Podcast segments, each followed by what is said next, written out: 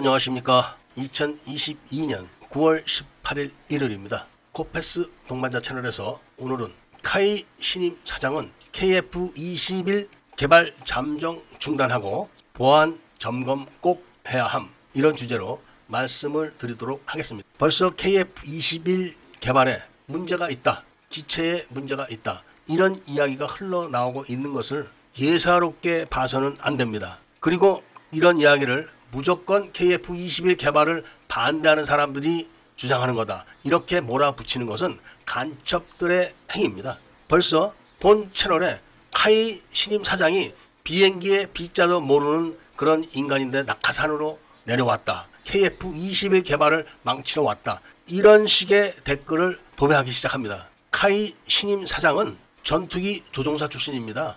그리고 카이에서 개발한 전투기 시험 조종사 출신입니다. 그리고 작전 부서에서도 근무를 했었습니다. 이런 사람을 비행기의 빗자도 모르는 낙하산 인사다. 이렇게 도배를 하는 사람들은 분명히 단언하건대 간첩들이거나 또는 추종하는 그런 세력들이 맞습니다. 제가 오늘 이야기하고자 하는 이야기의 핵심은 KF-21을 개발을 잠정 중단해야 된다. 이 이야기인데 왜 그런가? 이미 김대중 정부 때부터 개발하기 시작했던 모든 방산 무기가 다 절름발입니다. 지금 대표적으로 이순신급 구축함은 미사일은 구축함의 규격에 맞게 장치를 했어도 레이더를 바로 고속함 정도 수준의 레이더를 장착해서 못 쓰게 만든 겁니다. 세종대왕급은 레이더는 세계 최고지만 미사일은 또 못 쓰는 정도의 수준으로 다루는 겁니다. 세계 최고의 레이더를 장착한 이지스 구축함에 이순신급 구축함에서 사용하는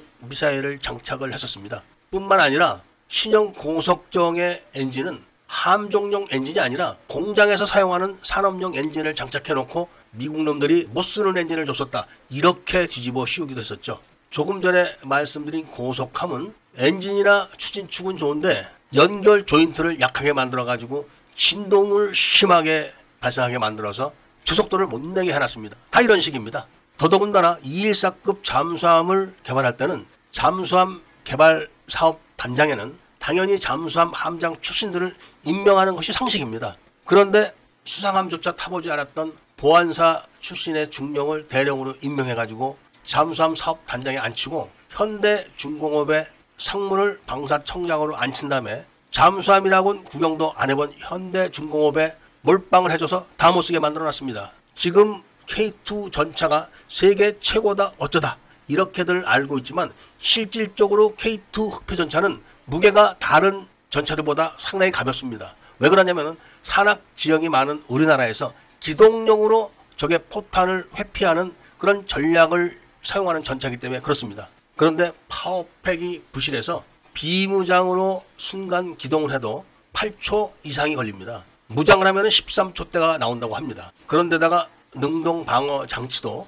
소프트킬과 하드킬을 따로따로 분리해서 개발을 시켜갖고 각각 성능 시험을 하게 되면 우수하지만 결합을 하게 되면 작동이 안 되게 이렇게 기가 막히게 만들어 놓은 게 K2입니다. 그리고 모든 국민들이 기대를 걸었던 SM 미사일도 문재인 정부에서 북한이 고고도 시험을 하는 것을 싫어한다. 이렇게 해서 고고도 시험을 못하게 딱 막아놔가지고 적어도 시험만 해놓고도 아직도 개발을 질질 끌고 있는 겁니다. 모든 방산 장비가 이런 상태로 유지되는 게 확인이 됐고 거기서 나가서 KF-21에 기체 기밀들이 모두 다 유출됐다는 카이의 자진 신고가 두 번씩이나 있었습니다. 그리고 카이의 통신 시스템이 중국제 장비로 이루어져 있고 그리고 보안 카메라도 다 중국제이기 때문에 이 기밀 사항이 유출이 안 된다는 장담을 할 수가 없는 실정입니다.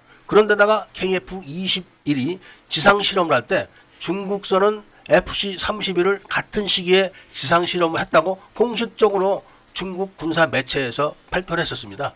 지금까지 말씀드린 건 제가 지어서 또 지어내서 만든 이야기가 아니라 다 이미 언론에 보도됐던 내용들입니다. 그런데 카이가 지금 자진 신고를 두 번 했던 그런 해킹에 대한 수사가 결말이 났습니까? 진행 중이고 발표도 하지 않습니다. 이런 상황이 벌어지고 있는 가운데서 일부 언론에서는 벌써 KF-22 기체에 문제가 있다. 이런 보도들을 하기 시작했습니다. 외국서도 그런 말이 나오고 있습니다. 그런데 이런 사실에 대해서 카이의 보안을 한번 점검해야 되는 게 아니냐. 이런 거는 당연한 이야기인데 이런 이야기를 하게 되면은 KF21을 말아먹으려고 하는 그런 못된 수작이다. 이렇게 뒤집어 씌우고 있는 겁니다. 이미 모든 방산 장비가 청주회 장군들에 의해서 못 쓰게 만들어졌다. 이게 다 확인이 됐다면은 당연히 KF21 개발할 때 보안에 문제가 있다. 이런 말이 나오게 되면은 신속하게 보안 점검을 끝냈어야 맞는 겁니다. 그런데 그런 이야기가 나왔을 때도 보안 점검을 하지 않고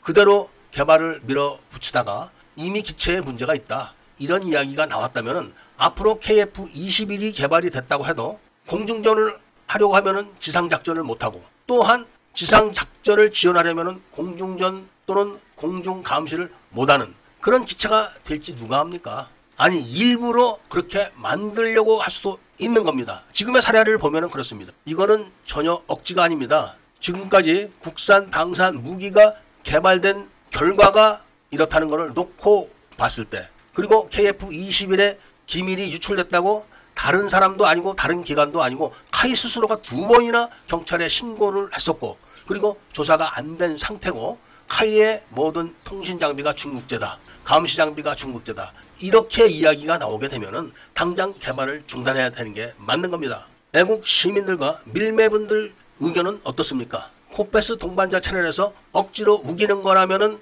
채널을 보지 마시고 코페스 동반자 채널의 주장이 맞다고 생각하시는 애국 시민들과 밀매분들께서는 구독을 꼭 해주셔가지고 공산주의자들의 채널 파괴 시도를 막아주시길 부탁드립니다. 그리고 구독과 좋아요를 꼭 부탁드리면서 이야기를 들어주셔서 감사드립니다.